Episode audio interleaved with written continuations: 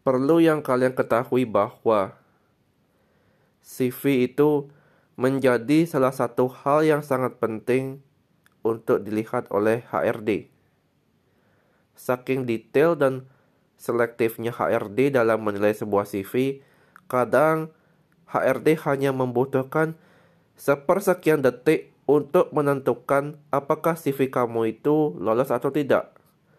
Oleh karenanya, kamu harus memperhatikan hal-hal yang lebih detail agar CV kamu itu bisa lolos dan akhirnya dipanggil untuk interview.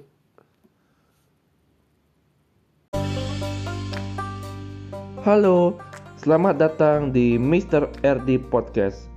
Di sini kamu akan mendengarkan cerita tentang dunia karir, self development dan millennial issue.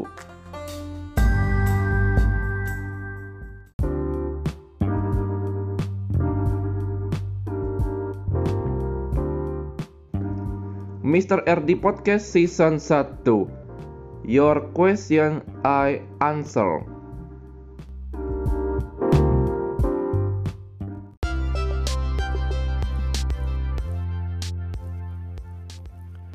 Kalian sudah pada tahu belum kalau CV itu menjadi salah satu hal yang sangat penting untuk dilihat oleh HRD Saking detailnya dan selektifnya HRD dalam menilai sebuah CV, kadang itu HRD hanya membutuhkan sepersekian detik untuk menentukan apakah CV kamu itu lolos atau enggak.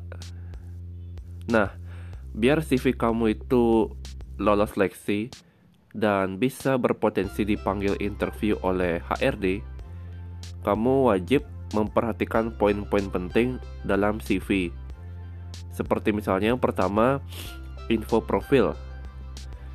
Pastikan info profil CV kamu itu berisi informasi tentang foto profil terbaru kamu, alamat, nomor kontak, email, dan juga uh, nomor kontak lainnya yang bisa dihubungi. Yang kedua, tentu kamu harus mencantumkan deskripsi tentang diri kamu. Dalam mendeskripsikan siapa diri kamu dalam CV, kamu itu wajib memberikan pesan kalau kamu memang tertarik di bidang yang kamu lamar. Kamu bisa menuliskan keahlian yang dibutuhkan ketika kamu menulis tentang deskripsi kamu atau bahasa Inggrisnya about me dan kamu bisa mencantumkan kalau kamu memiliki kepribadian baik ataupun pengalaman kamu secara singkat yang relevan dengan posisi yang dilamar. Mungkin sebagai contohnya, Mister akan memberikan kalimat seperti ini dalam about me atau deskripsi tentang diri. Saya seorang fresh graduate yang memiliki ketertarikan untuk bekerja di bidang administrasi. Memiliki keahlian mengoperasikan beberapa tools administrasi seperti Microsoft Word dan Excel. Disiplin memiliki integritas integritas yang tinggi terhadap pekerjaan dan bisa beradaptasi dengan cepat serta memiliki pengalaman organisasi seperti ketua Badan Eksekutif Mahasiswa Universitas Indonesia. Mungkin itu contoh yang Mister berikan bagaimana cara memberikan about me di dalam CV kamu. Terus yang ketiga, kamu bisa mencantumkan pengalaman kerja ya tentunya. Catatan penting yang harus kamu perhatikan saat menulis daftar pengalaman kerja di CV adalah yang pertama, tentu data tahun dan bulan kapan kamu bekerja. Yang kedua, posisi kamu di pekerjaan sebelumnya. Yang ketiga, nama perusahaannya. Dan yang terakhir, kamu harus mencantumkan daftar tugas apa saja yang kamu lakukan sewaktu bekerja ataupun kamu bisa menuliskan achievement atau prestasi yang kamu raih selama bekerja. Mungkin contoh rincian tugas waktu bekerja seperti mengelola data, menyiapkan berkas administrasi, serta melakukan evaluasi terhadap kinerja karyawan seperti itu. Job desk job desk yang mungkin kamu bisa cantumkan. Lalu kamu bisa mencantumkan namanya pengalaman organisasi dan proyek jika kamu itu tidak memiliki pengalaman kerja.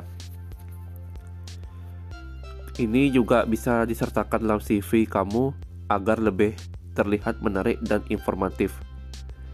Kurang lebih untuk format penyusunan tugasnya kamu bisa menyamakannya dengan pengalaman kerja.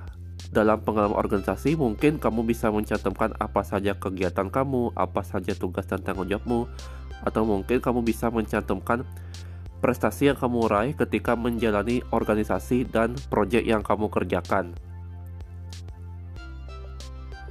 Nah, bagaimana? Sudah tahu kan ciri-ciri CV agar dilirik oleh HRD?